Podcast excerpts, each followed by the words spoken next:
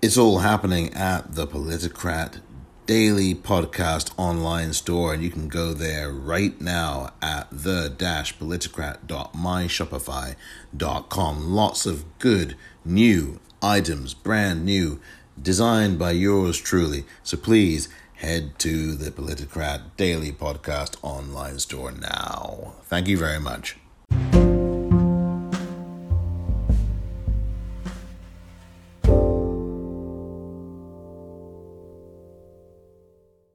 Welcome to the Politicrat. I am Omar Moore. It is Thursday, February the 25th, 2021. On this edition of The Politicrat, the American left is dead.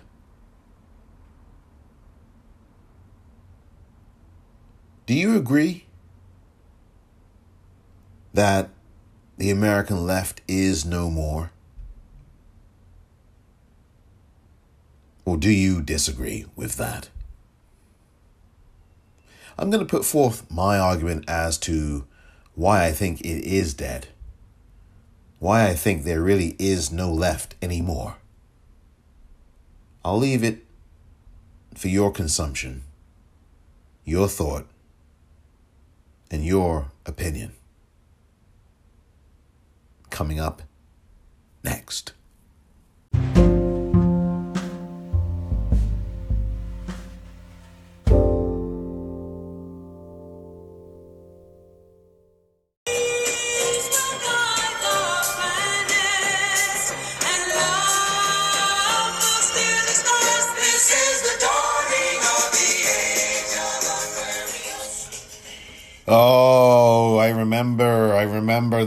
Days. Oh my goodness me, the age of Aquarius, the fifth dimension. Oh my gosh.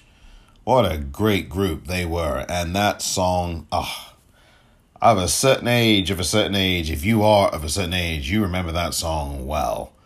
And the video for that too. Oh my goodness, the fifth dimension. Age of Aquarius, Let the Sun Shine In, which is the second portion of that tune, which is just fantastic. You got to listen to that. But this is not about the age of Aquarius or the fifth dimension. This is not about them. This episode is about the death of the American left. And it's sad to say, I think that song came out in 1969 or so, thereabouts. And at the time that song first came out, there was still, in my view, a genuine American left in the United States. There was genuinely a left politically that existed.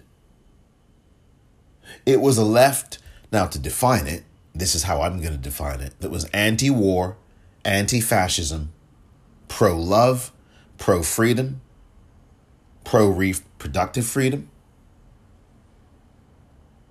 pro fornication, saying, you know, free love, protecting the planet and the environment. That's what the American left was defending people and empowering them with education and with food and sustenance and economic empowerment, self determination. That's what the left stood for. That's what the actual left was in the United States.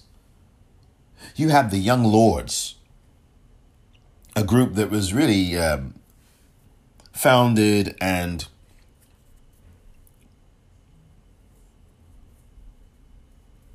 comprised of a number of different Latino communities and other and other individuals as well. Puerto Rico, um, Puerto Rican influence. The Young Lords believed in protecting the community and uh, believed and stood for anti fascism and anti war and all of these things that are actually positive. You had the Yippies, Jerry Rubin, and I'll tell you what happened to him and how he transformed himself in a few moments. The Yippies were very much anti war, pro love, pro peace, believing in freedom and justice and, and love and respect of your fellow human being. You had the Students for the Democratic Society, SDS, with Tom Hayden back in the 1960s. The famous or infamous, depending on where you stand, Port Huron statement that was a manifesto of sorts that Tom Hayden put together. Tom Hayden passed away just about just under five years ago now.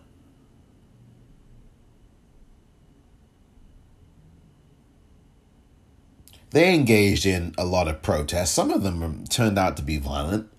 Um, not entirely all, not entirely SDS fault, by the way, um, but certainly there was some violent protest. The police were the ones who were doing the vast majority of the violence, the vast majority of it. In fact, that story was told in, well, that led to the trial of Chicago 7, but of course, there's a Netflix movie um, out now that recreates a lot of this, by the way. I don't think the movie is that good. I think it's well acted in some areas, um, but I don't think it's a particularly good film. But that's a whole nother story. That's not why I'm doing this episode. This knowledge I was fully aware of before any movie came along. Um, because I was, oh my god, my age, I'm not going to tell you, but um, I know of these things before a movie came out about them.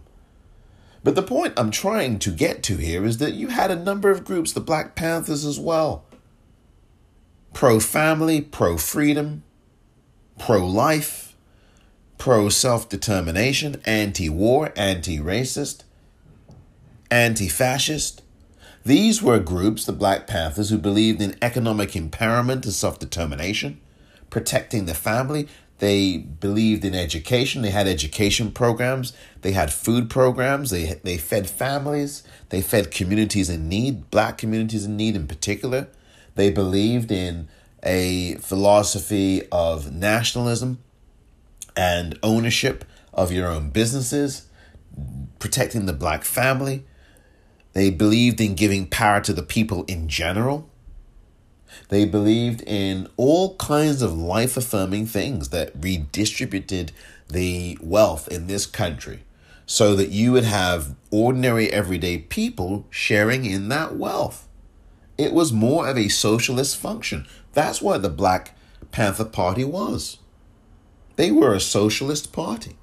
They believed in the equitable distribution of wealth and the empowerment of the everyday person the empowerment of black people first and foremost, but the empowerment of any commoner, if you will, anyone who is discriminated against, anyone who has significantly less money, people in the uh, uh, poorer classes of society, so to speak. And it's so interesting because I know I'm not talking about movies too much, but Judas and the Black Messiah, Messiah, that movie that is now available on HBO Max for a few more, couple of more weeks, I think two or three more weeks, that movie catches some captures some of that too. But I certainly knew about the Black Panthers before that movie came out two weeks ago. I mean, but the point I'm making is, is that you had a genuine left. You had actual parties. You had people running for office in some of those parties or attempting to. I believe Bobby Seale tried to run for office at some point. I think he did if I remember correctly, Bobby Seale was one of the founders of the Black Panthers, as was Huey Newton. Huey Newton was one of, I mean, look, Huey Newton, um, you know, my goodness me, these are iconic figures Huey Newton and Bobby Seale.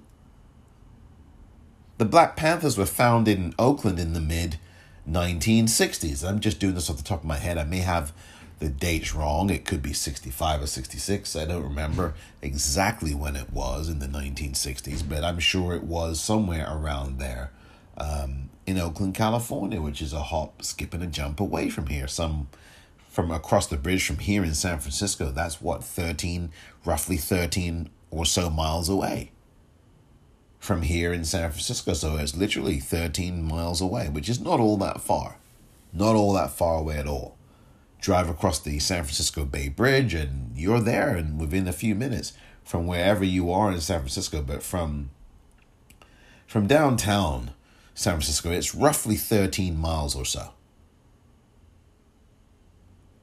I mean, you had all of these groups. You had the flower power groups uh, and generate. You had all other kinds of groups that maybe didn't have the big enough names. You had Allen Ginsberg running around, you know, the poet. Um, there was a real left in this country. It was a left that was so prominent that you had Nixon knocking his knees in fear, and you had John Ehrlichman making secret recordings with Nixon about the fact that, well, we don't want black people and hippies to start anything, so we need to flood their communities with drugs so that we can dilute their power and effectiveness. They're becoming a threat. I'm paraphrasing roughly these the nature of these recordings. And John Ehrlichman, I believe it was John Ehrlichman, admitted this, or whomever it was in Nixon's inner circle, admitted this years later in an interview. That that's what Nixon and co were doing. So there was a real left in this country. You had J. Edgar Hoover in the FBI. He had been in the FBI for generations. I mean, he, I think his leadership in the FBI spanned at least five presidents, if not more. And for over 40 years, if not more, J. Edgar Hoover ruled the FBI, the Federal Bureau of Investigations, with an iron fist. And his first order of business was to go after the left. It was so heavily concentrated. He went after Dr. Martin Luther King Jr., he went after Malcolm X, Medgar. He spied on all of them and he had the COINTELPRO program, the counterintelligence program, where you would have people infiltrating the Nation of Islam, infiltrating Dr. King's groups, infiltrating, you know, all these places. SNCC, Student Nonviolent Coordinating Committee, SNCC is the, by the way, is the student organization that was led by John Lewis at one point, and led by Stokely Carmichael at one point, who later then became Kwame Ture. Neither of those two gentlemen are with us anymore. John Lewis passed away just last year, as you know, last summer, and Kwame Ture passed away, um, I think, some twenty years ago now, or a little bit less, something like that. He's he's passed a little while back. And there was such a targeting of the left. There was a genuine left in this country, and you had people supporting that left. The people that I'm talking about were angling for political power, but they were doing so on their own terms because they were creating the political power in their own spaces, in their own communities. They commanded a lot of respect from people, even those who didn't like them. They, the Black Panthers specifically, were responsible for then Governor Ronald Reagan of California to cancel, and the California legislature to cancel open carry, to end open carry. There used to be open carry of guns in this very state here in California. But after the Black Panthers engaged in open carry and walked the steps of the Capitol building in Sacramento, California, and walked inside that Capitol building with their guns, they started to get arrested. And Reagan said, Oh, no, you don't. You're not going to get to carry guns in an open carry state. Not you, black folk. So we're now going to say none of y'all, no one in the state, black, white, or Asian, or anything else, Latinx, none of y'all are gonna carry a damn gun open carry. None of you. None of you. And that's precisely what happened. Executive orders, legislation, boom, done. And there has not been open carry in California since. It's all right if certain people, white, have the opportunity to carry their guns in public January 6th, 2021. But black people, ooh, no, we can't have you doing that. brown people, ooh, no, we can't have you doing that.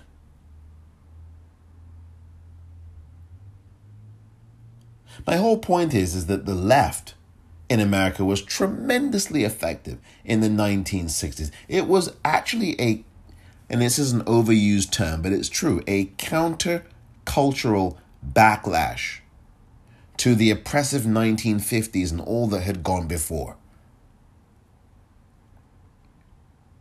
People were taking stands, even some of the politicians were a bit more left. The so called mainstream politicians, like the JFKs, even though he wasn't left, he was pushed a little bit that way, even though he was still a very conservative Democrat.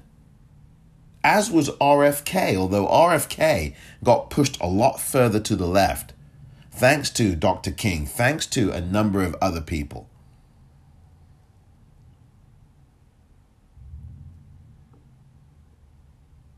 This was the thing, you know, and they became more left leaning in a way and not with the same philosophies as the Black Panthers or the Young Lords or the Yippies or the SDS or SNCC or SCLC, Southern Christian Leadership Conference, which of course you know is the uh, organization headed by Dr. Martin Luther King Jr.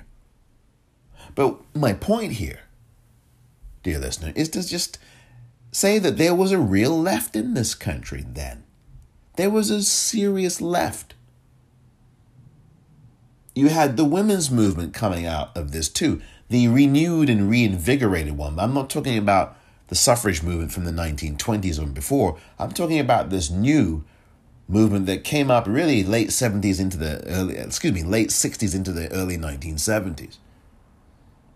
You had Flo Kennedy and Bella Abzug, and you had Gloria Steinem, and you had a number of other people number of other people, women who spearheaded this. This is part of the left as well. They are part of the left.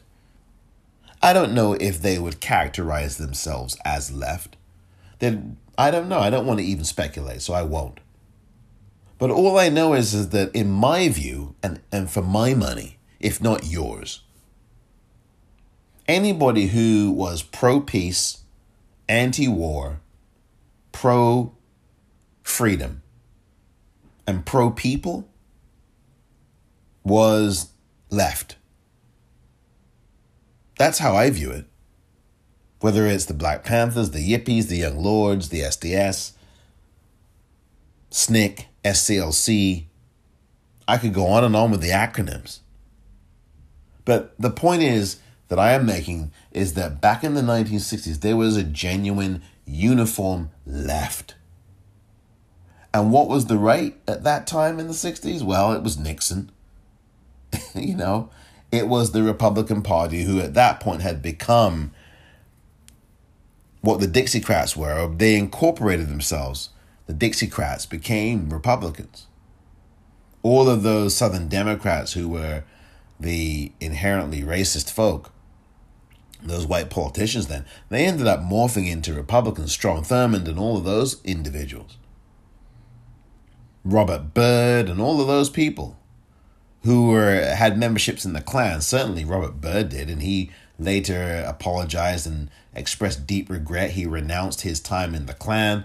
He became a U.S. senator, as you know. He was a House member, I believe, at one point. Then he was a U.S. senator for a number of years, and uh, became a Democrat again, or you know, and um, talked about his dear friend Ted Kennedy. When Ted Kennedy passed away in the early 2000s, it was during or just around the time that Barack Obama had either come into office or was running for office or um, during his first term. And it may have been 2005 or 6, so it would have been just before Barack Obama ran for president. And I'll never forget that speech. Robert Byrd, who was once a grand wizard of the KKK, is on the Senate floor and he's saying, Oh, Ted, my dear friend. And that is, he literally was, he was crying for his friend who had passed away, Ted Kennedy, after a long battle. Uh, and I forget which uh, health um, issue it was for, for Ted Kennedy. And you know, you got to uh, listen, I can't get through here talking about this with you, dear listener, without mentioning Chappaquiddick which happened in 1969. Um, again, I'm recollecting this off the top of my head. And I hope I don't have the year wrong. I think I don't. And this is something else because, again, you had this confluence of movements. You had a confluence of movements, and Ted Kennedy was in the breach at this time because you had JFK. I just want to set the scene for a few moments. Yeah, JFK had been assassinated in 1963. He had RFK was assassinated in June of 1968. Two months before that, uh, Dr. Martin Luther King Jr. was assassinated, April of 1968. And uh, as you know, um, in February of 1965, I just did a podcast episode on this just a few days ago, you had Malcolm X who was assassinated. And so what you had was this group of people. Medgar Evers was assassinated, I believe, uh, um, maybe earlier in 1963 or in 1961. And, and in the breach was Ted Kennedy, and Ted Kennedy um, completely tanked his reputation, at least for a few minutes, with Mary Jo Kopechne. And for those of you who do not know who Mary Jo Kopechne was, you will have to Google that name. And if you don't know how to spell it, just type in Chappaquiddick.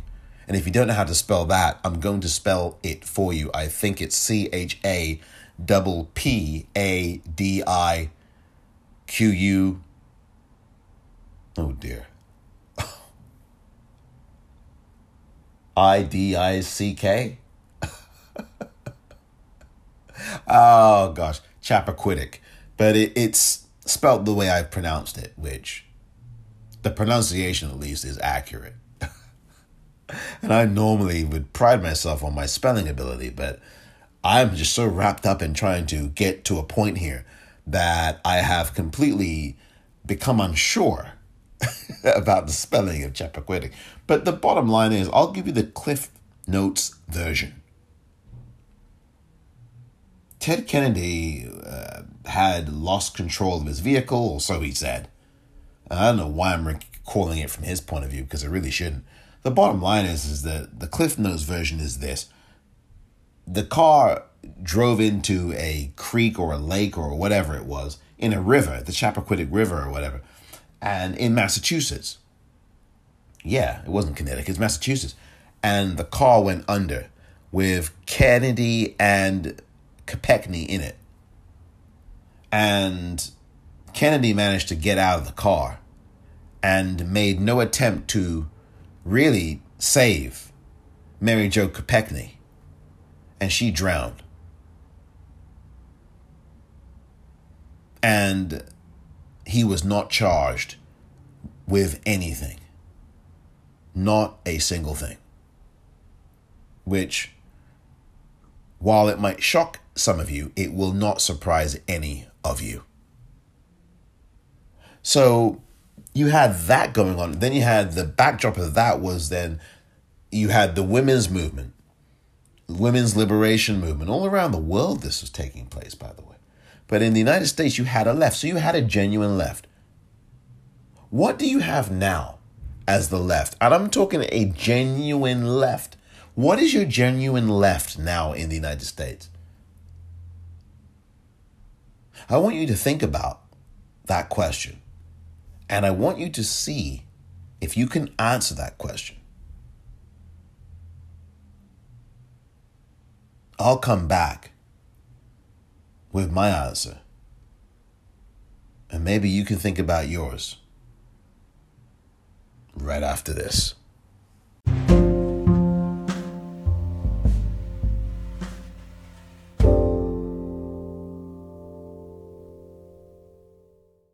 Welcome back. So, did you have a chance to think about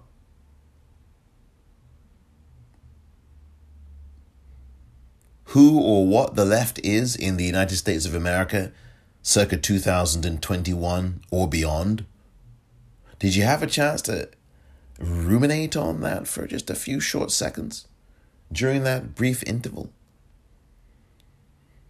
I did that because I dare say, and I would love your answers on the postcard, please. Maybe to this postcard, this electronic postcard, politicrat pod at gmail.com. Politicratpod at gmail.com. Please, if you choose. S'il vous plaît. But I think that there really isn't an America left at all now. And what we call left in 2021 or 22 or beyond is a corporate driven left. And it's all generated, in my humble opinion, from corporate wealth and from the fact that one of the two political parties decided to join the other political party, the other of those two political parties, with the emphasis being on money, money, money, fundraise, fundraise, fundraise, and less on raising money for people, the everyday person in the country. That's what the left is today. And Black Lives Matter is a left movement, I would say. And it's captured the consciousness of so called mainstream America. But one thing that's happened with Black Lives Matter, which is not the live the fault of those who started it, Alicia Garza and the two other black women who, who co-founded, they've moved on to other pastures of their own. Alicia Garza is doing excellent work in her another organization I believe that she has.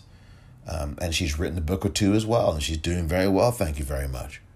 And and I and I think she's a tremendous leader, as are the other two women. And I am sorry I do not have your names to hand.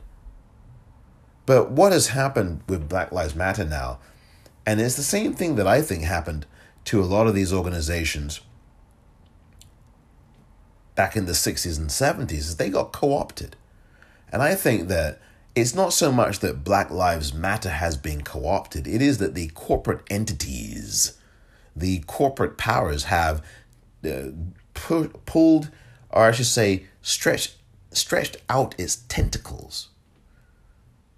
The corporate entities have stretched out their own tentacles and put their grimy tentacles around Black Lives Matter and have tried to steer it and contour it in a corporate way.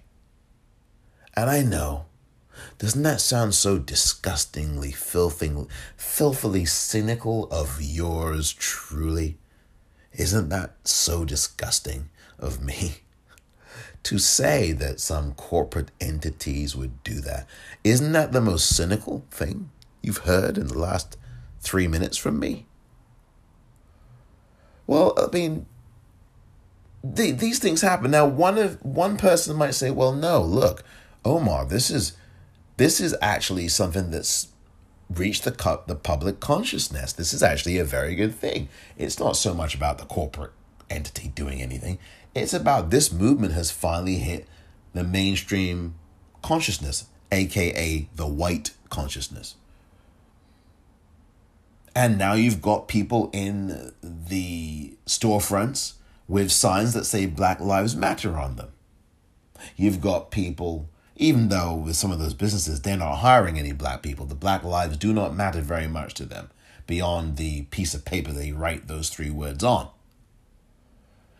But what you do have, dear listener, is more people with signs in their windows saying Black Lives Matter on them, signs on on their cars, or well, that's a start. It's not nothing. It's better than nothing.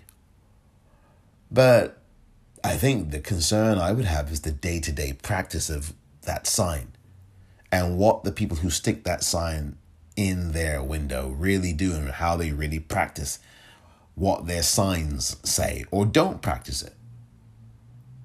And so that's the thing that's of more interest to me than the sign being in a window.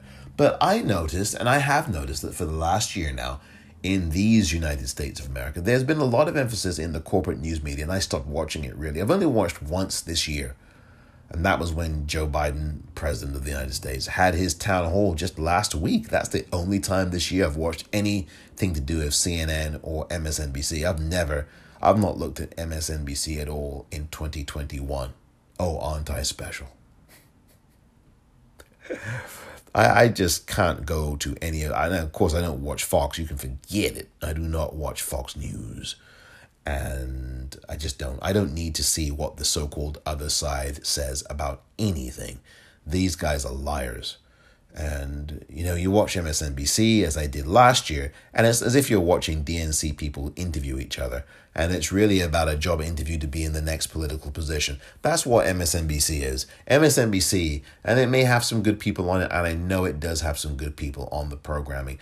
I'm not knocking them, I'm knocking the decision makers, and I'm knocking the formats. And that's not really controlled to for a vast degree by the hosts but all I can tell you is, is that it's like a prospective job interview for the next cabinet position in a Democratic administration. That's what MSNBC is. One day you see Ron Klain on your TVs on a thrice daily basis, and then maybe more than thrice. And then the next minute, he's the chief of staff in the White House. Uh, nothing like nothing happened. There's a seamless transition of power Mr. Klain, all you have to do is uh, get on TV and show your FaceTime, not that FaceTime, but your FaceTime on television. Gifted though you may be, experienced though you may be, lobbyist though you may be and are or were. And then, hey presto, in a few months' time, you can find yourself in an administration. Isn't that special? And that's exactly what happens. So the corporate entities have really tried to contour the left and control it and speak language that has them controlling what the left, so called left, is. And this term over the last year, let me get to this. This term over the last 12 months, systemic racism. And we've been talking about that in this country for centuries. And so did the Yippies and the uh, Black Panthers and Malcolm X and Dr. King and Fannie Lou Hamer and Diane Nash and Rosa Parks and Barbara Jordan and Shirley Chisholm and I could go on and on and on and you know it. And so this is not new, but the way that the corporate news media and these politicians now are talking about it, it's as if it's a new toy for them to play with. Seriously now, this is it's it's, it's a phenomena. Literally 2 years ago, 2 DOS years ago, 2019, you wouldn't have heard those two words in any news broadcast, literally. And now it's talked about as if it's a drinking game. Systemic racism, systemic ra- Yes, of course, it's here. What are you going to do about it? But whenever you hear the term being used so openly and freely like this, you have to wonder is there something else going on? I mean, that is how cynical I've become, quite frankly. so, I mean, I, I have. and, in, in, there is something, cynicism is not all bad. There is something healthy about cynicism to a degree, but you cannot let it eat you alive. Like a, uh, sandwich or something, or a cookie monster or something. I don't know.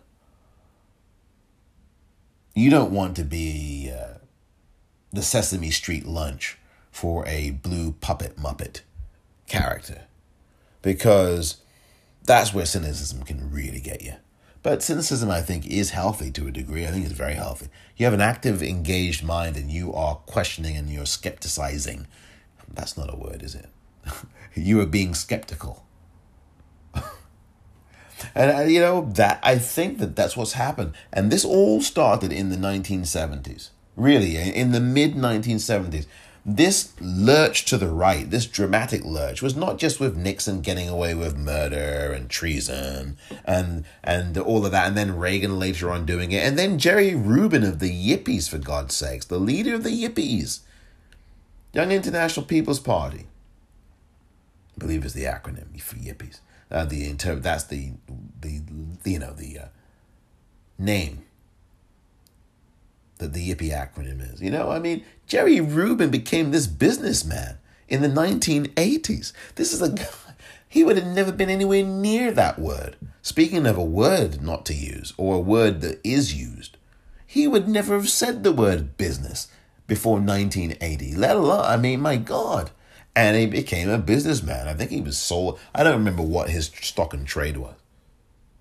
But I'm telling you, and all of these baby boomers let us down. Except Bernie Sanders. Except, you know, uh, Maxine. You know, yeah, I can go through the whole list of people.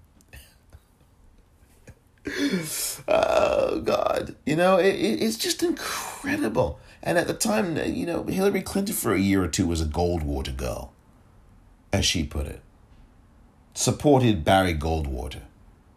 Briefly. There's a lot going on back then. That was your right wing. Your right in the 1960s was Nixon and Goldwater. And the Dixiecrats. Those were your, and that was your right. That was your, you know, your George Wallace's, who was the, who at one point was a part of the American Independence Party, which is this racist ass far right wing party that Kanye West was on the ticket of in 2020. That is the true story.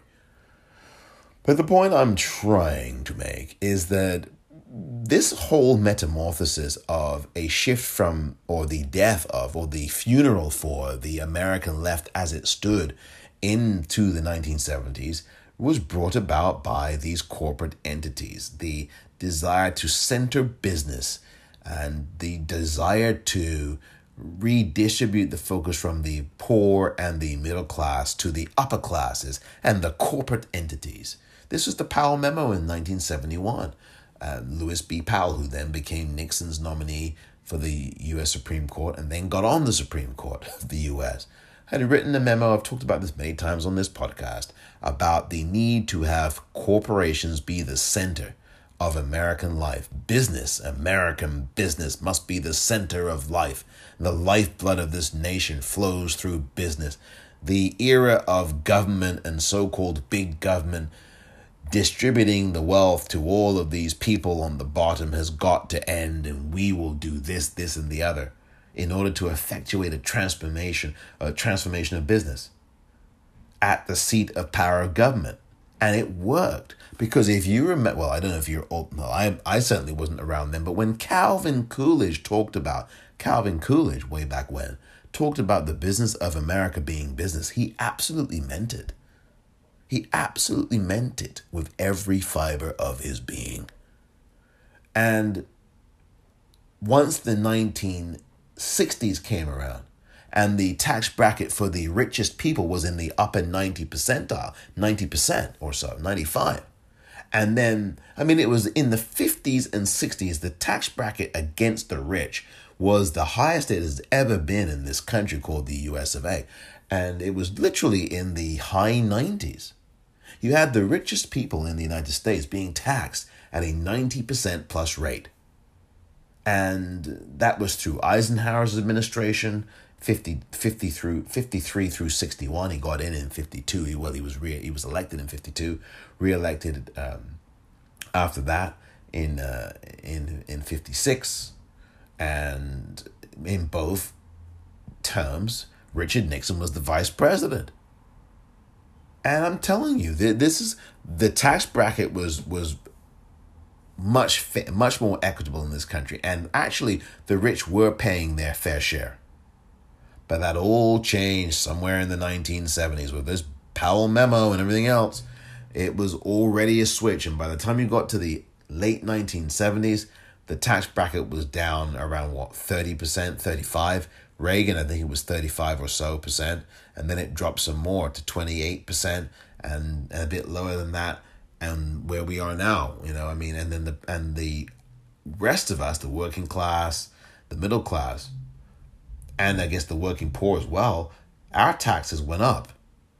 And the tax cuts for the rich kept coming and coming and coming. I mean, it was the the wealth got redistributed all right. And then you had companies that went from being these companies that really cared about the health and well-being of the company as through its employees and that was how it, value was measured in a corporation as profitability And they, it, I mean, I remember the commercials. They prided themselves on parading the employees. Our workers are the stuff of gold, and uh, you know our company's only as good as its workers. And there was actual commercials, radio commercials on this. I think a few TV commercials too. And now that's all gone. Or as Ray Liotta would say in Goodfellas, and now it's all over. Because it is all over, isn't it? The tax cuts have absolutely been the benefit of the wealthiest classes in this country, top 1 or 2%. There's no question about it. And I know people bristle, some people, at that language.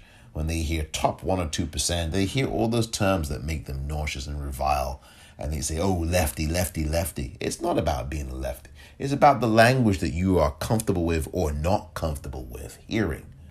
You're all well and good with certain language that's used. But when someone starts to talk about the top 1%, you bristle. Some people do bristle at it. And I think the reason why you, perhaps, or some people in the world bristle at that and dismiss it as, oh, that's that commie, commie talk, that hippie talk, that leftist talk, is because secretly every one of us wants to be in that top 1%. Not every one of us, maybe lots of us. And I think that's where some of that an- antagonism comes from. Because there isn't some rebellion against billionaires in this country because every damn person wants to be a billionaire. Everybody wants to be a billionaire. Don't you know?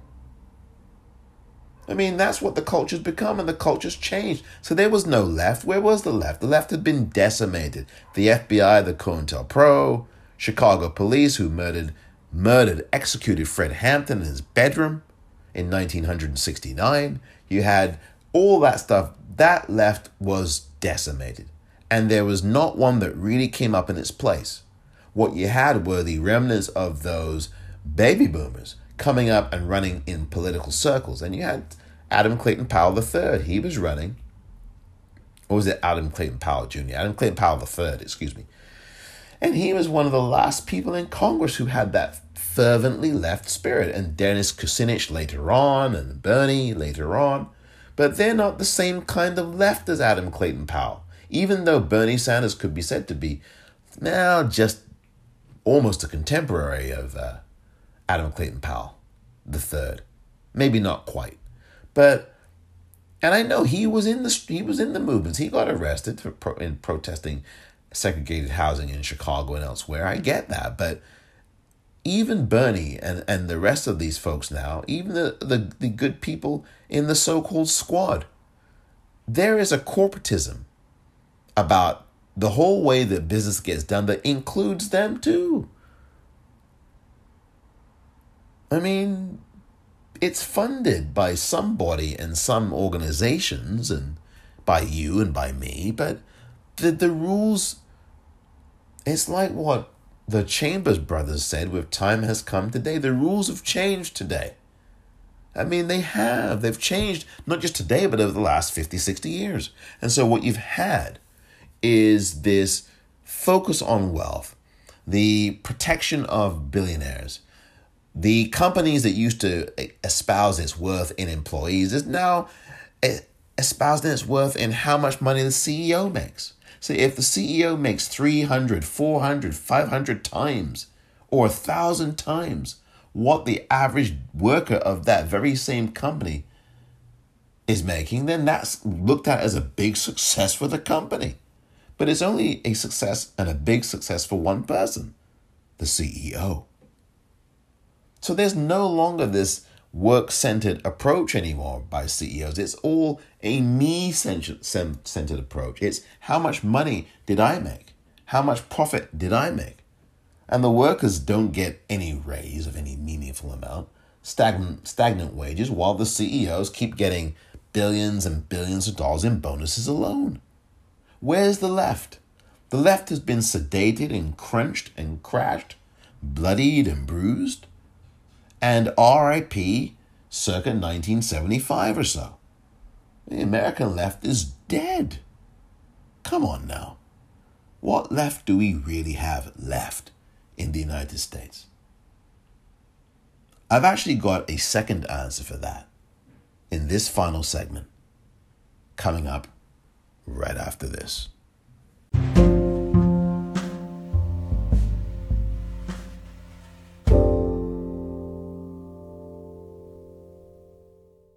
Welcome back. So, I mean, the other left is is pretty easy. I mean, and before I even get to that, though, the Democratic Party was one of those two parties that decided to join the corporate bandwagon, and and that's where the left is. It's corporate. That's my whole point.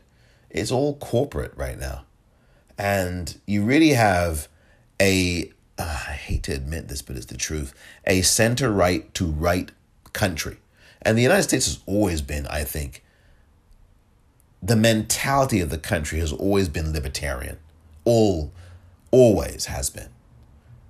After the Native Americans were genocided and murdered, that after that it was it became a libertarian country after white men came in and to completely um, destroyed Native American life, destroyed the people, the culture, well, not all of the culture, but a lot of it, and just controlled their land and murdered million I mean countless hundreds of thousands of people were genocided. Native people.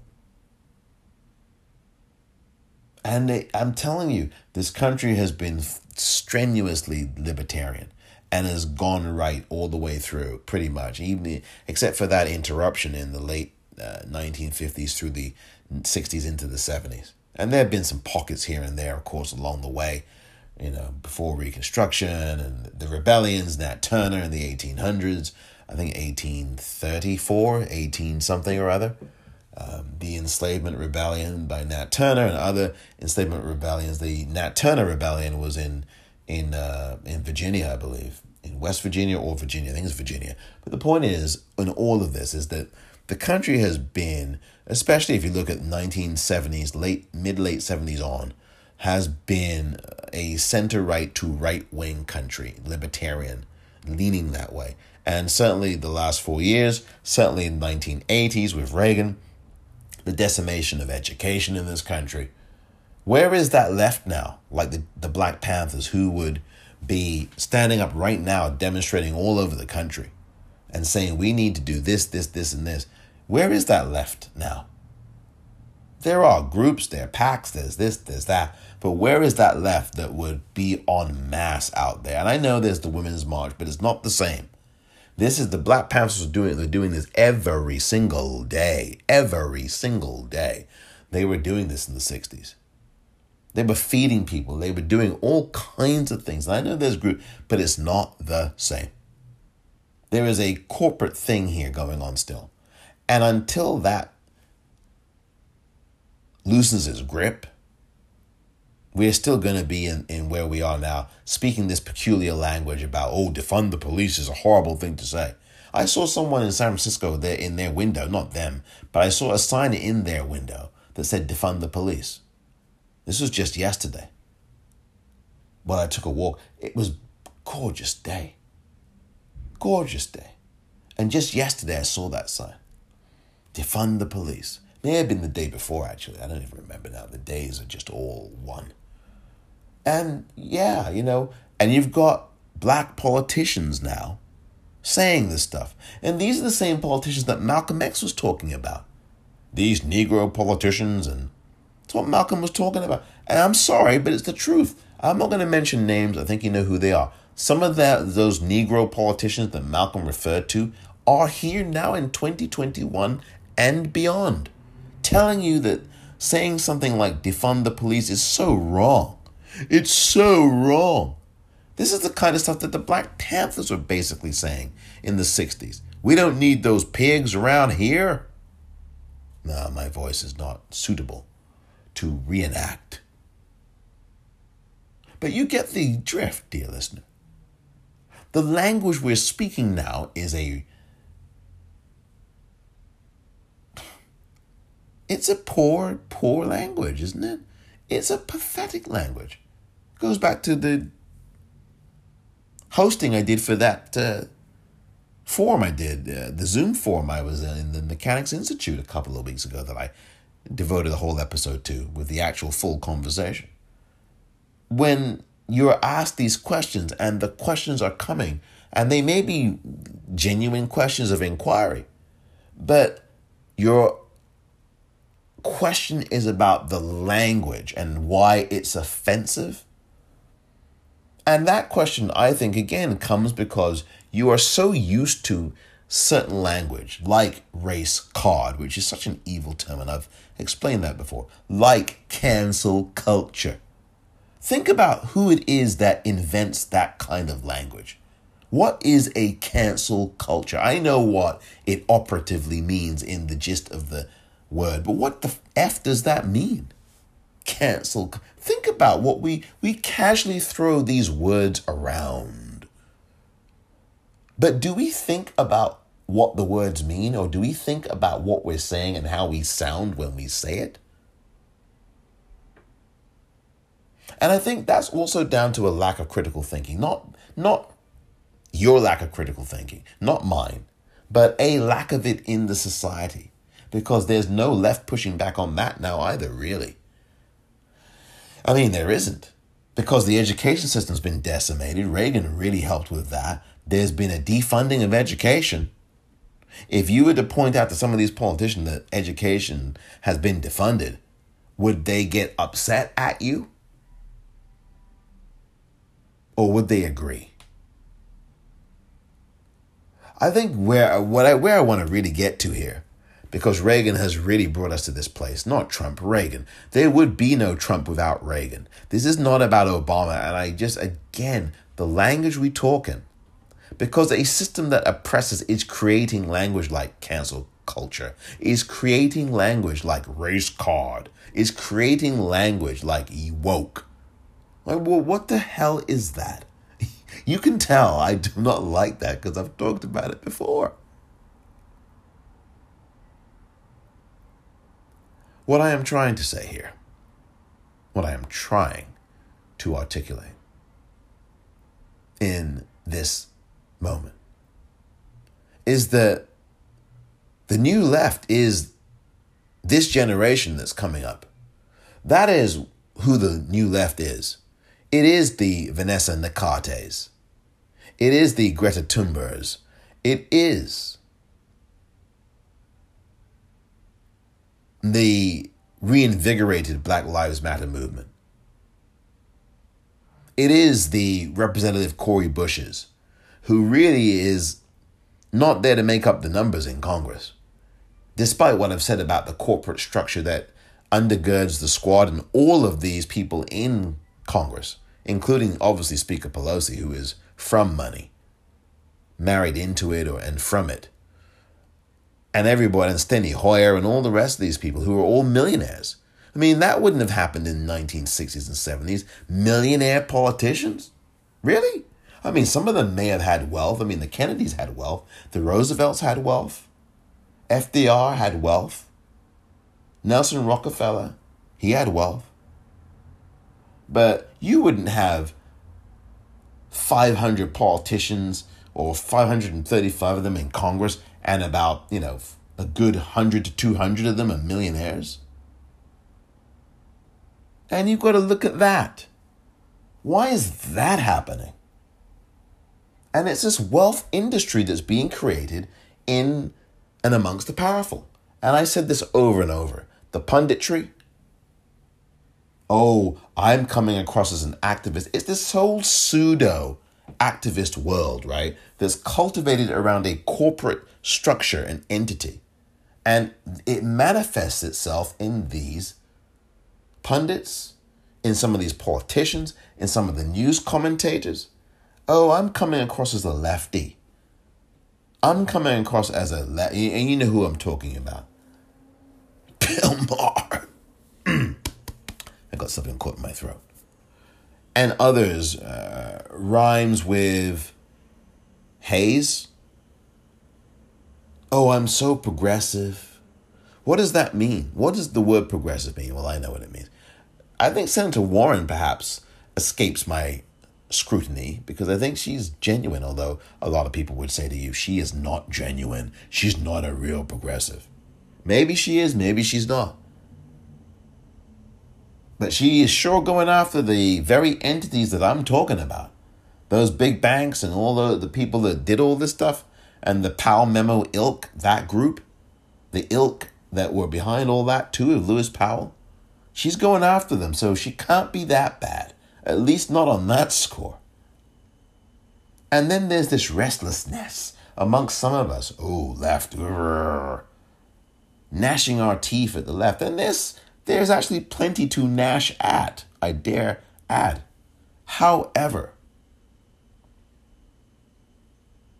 this language that we're speaking, this language we're thinking in, social media engenders more of this culture where you've got all these rich people dictating to you what the trending topic is, telling you what to think. Oh, some people are concerned that somebody forgot to put on both his socks this morning. Some people on Twitter are uh, causing, uh, are creating, are concerned about the fact that someone's walking around and forgot to put on their underwear. Or some people are concerned and discussing what's going on between this rapper and the person who he or she is seeking a divorce from. I mean, that's where your dialogue is in 2021. That's your discourse. The dumbing down of America. The dumbing down of America through iPhones, through the internet, through social media, especially social media. And then you get the Nazis that never left, like the Trumps, right? And all these other Nazis that stormed the Capitol and in a terrorist attack last month uh, you know, in January 6, 2021. And then you get all these other, and then you wonder how they managed to resurface. Well, they never left, is your answer. The Daily Double answer. On your Jeopardy card, or your bingo card, or something. This is what's going on, dear listener. And I know you know this. But the new left has to be us if if you are someone listening to this right now, to me right now, and you are pro-choice, pro-peace, anti-war, anti-fascist, anti-racist, women's pro-women's rights, anti-misogynist, anti-misogynoir, anti-war, pro-families, pro freedom, pro reproductive freedom, pro worker. You're part of the new left. The question becomes what kinds of things are you doing in the spirit of that new left? Social media is one thing, and yes, it has its place. Look, heck, I'm on it at the popcorn R E E L. But what else are we doing? Are we going to be the next young lords? And it's not even a question of being them, although I just asked the question that way. How are we acting to redirect the imbalance so that there is a more leveling off playing field so that you have people who are making under $100,000 a year benefiting more.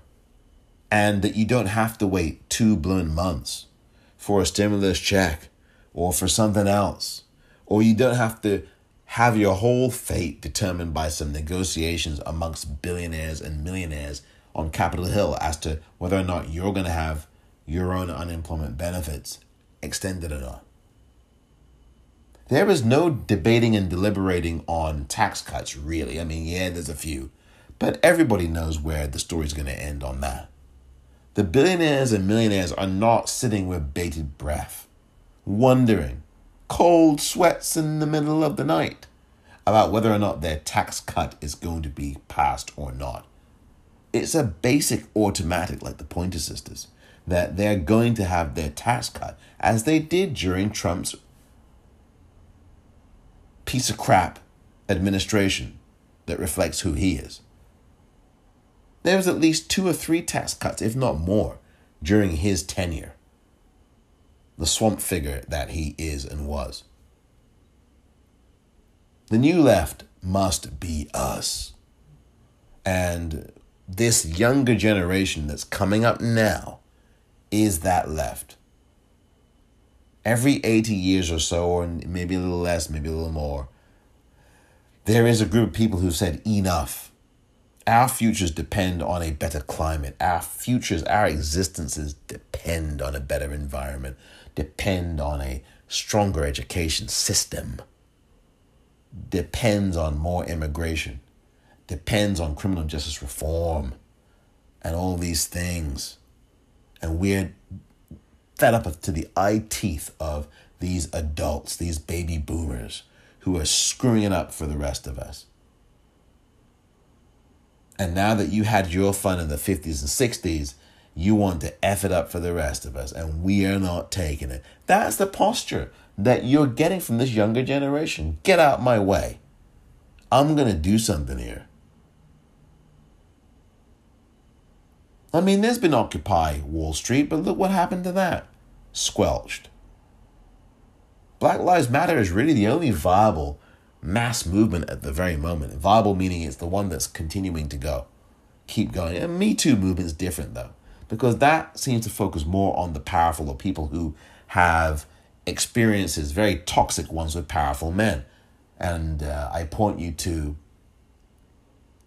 Lindsey Boylan, who ran um, for office in New York. I believe she ran for governor at one point, I think, or definitely ran for a New York office. And I, we follow each other on Twitter, full disclosure. She uh, just yesterday released a, and I'm going to link to it, an article at Medium where she wrote about her experiences working for a New York state governor, Andrew Cuomo, who is an absolute piece of dung. And I won't say anything more about the detail of the article. I won't say anything about it. You have to read it. This guy is lionized when he shouldn't be. And that's what happens in a culture like this that applauds criminality and interviews criminality and racists and misogynists and people who abuse and rape. They interview them every day on these corporate news networks.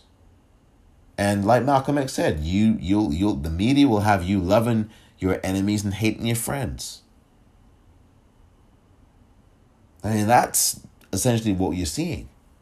And I don't even watch the stuff anymore. I know that's what's happening. But the new left is us. And the new left is really this new generation that is not taking any BS from anybody. The under 30s who have had enough of our ineptitude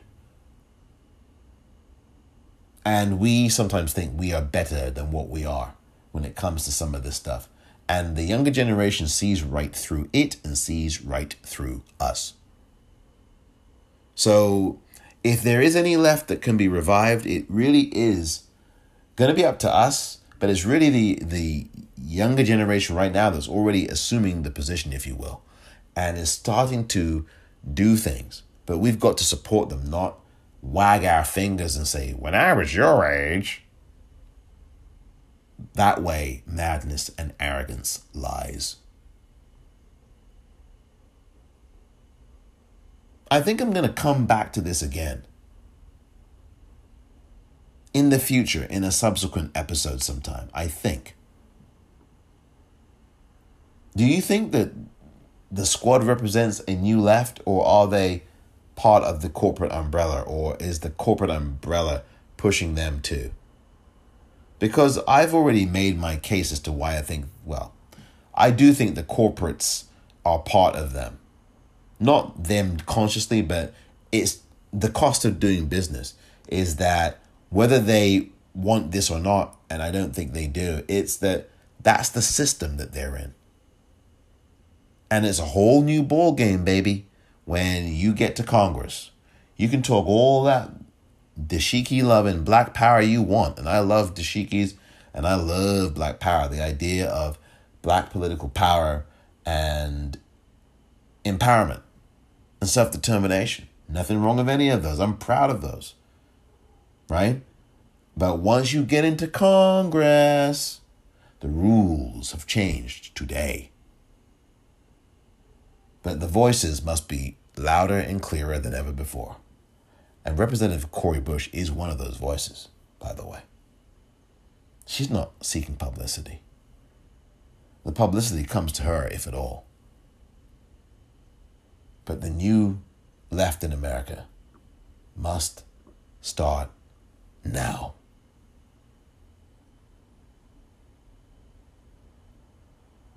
Thank you very much for listening to this edition of The Politicrat.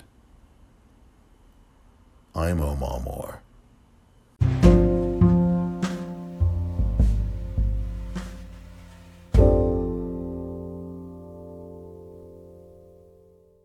It's all happening at the Politicrat daily podcast online store, and you can go there right now at the politicrat.myshopify.com. Lots of good new items, brand new, designed by yours truly. So please head to the Politicrat daily podcast online store now. Thank you very much.